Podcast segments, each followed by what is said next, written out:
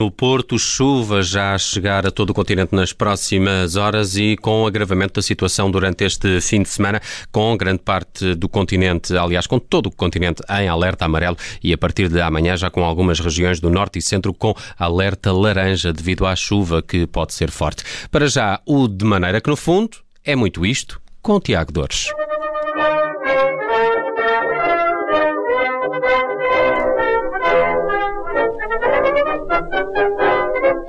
Ora, então, muito boa tarde, Tiago. De que é que Ora, nos vais muito falar boa tarde, hoje? Nelson. Boa tarde, Judito. Olá, boa tarde. a ambos e a todos os nossos ouvintes. Meus amigos, de- depois do chumbo do Orçamento do Estado, a situação política é complexa.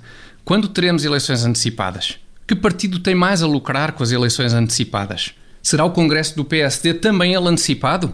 E irá o PSD a votos ainda com Rui Rio na liderança ou já com Paulo Rangel? São inúmeras e muito complexas as questões que se colocam neste momento na política nacional. Sem dúvida, sem dúvida, mas acredito que tenhas dedicado bastante tempo a todas estas problemáticas. E assim sendo, o que é que nos podes dizer? Posso dizer que já tomei 3 Benurons mil e mesmo assim ainda me dói a cabeça.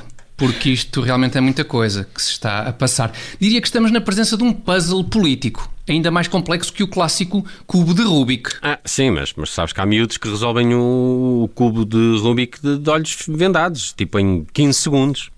Sim, Nelson, mas isso são putos que não estão disponíveis para virem resolver os problemas da política portuguesa. Não contemos com eles, porque no intervalo de resolverem o cubo de Rubik, esses putos andam para lá entretidos a, a espremer borbulhas ou, ou a, a ingerir alimentos que potenciam o aparecimento de novas borbulhas.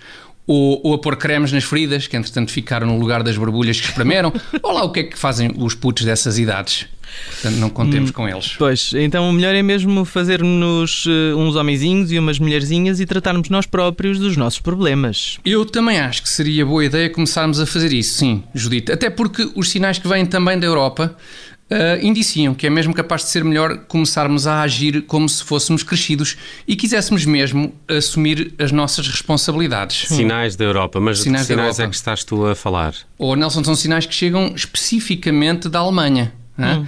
e que chegam sob a forma de novos equipamentos lúdicos para as crianças. Portanto, novos equipamentos lúdicos para crianças na Alemanha Na Alemanha, sim. indiciam ser melhor começarmos a assumir as nossas responsabilidades, é isso? É que nem mais, Judite, exatamente isso. Pois tu exatamente tomaste isso. três Benurons, não é? Sim, Eu foi. devia ter tomado uma, lade- uma, uma, lama- uma lamela. Hum, Uma Sim, lamela sim. é uma coisa difícil.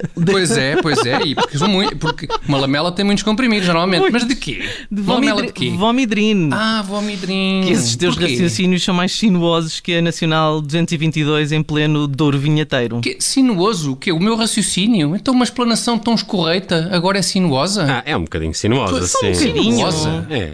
E aí a comparação com uma estrada do Douro Vinheteiro é especialmente feliz, porque por vezes dá a ideia que os teus raciocínios se separassem no balão ficavam proibidos de circular na via pública. Oh, oh, Nelson, está bem, mas, mas não há problema porque eu vou meio à pendura nesta emissão, não é? Quem tá vai bem. aos comandos é o meu amigo. Ah, o- E a Judite vai shotgun, ao teu lado. Eu sou só o gajo que vai lá atrás a mandar umas bocas e a perguntar: já chegamos? Falta muito? E agora? Já chegamos, mas falta muito. A, propo- Já, é? a propósito Sou- de criancices, o que é que se passa afinal com os equipamentos lúdicos na Alemanha? Ora bem, passa-se que há uma nova moda na Alemanha que é construir parques infantis que privilegiam o risco em vez da segurança a 100%.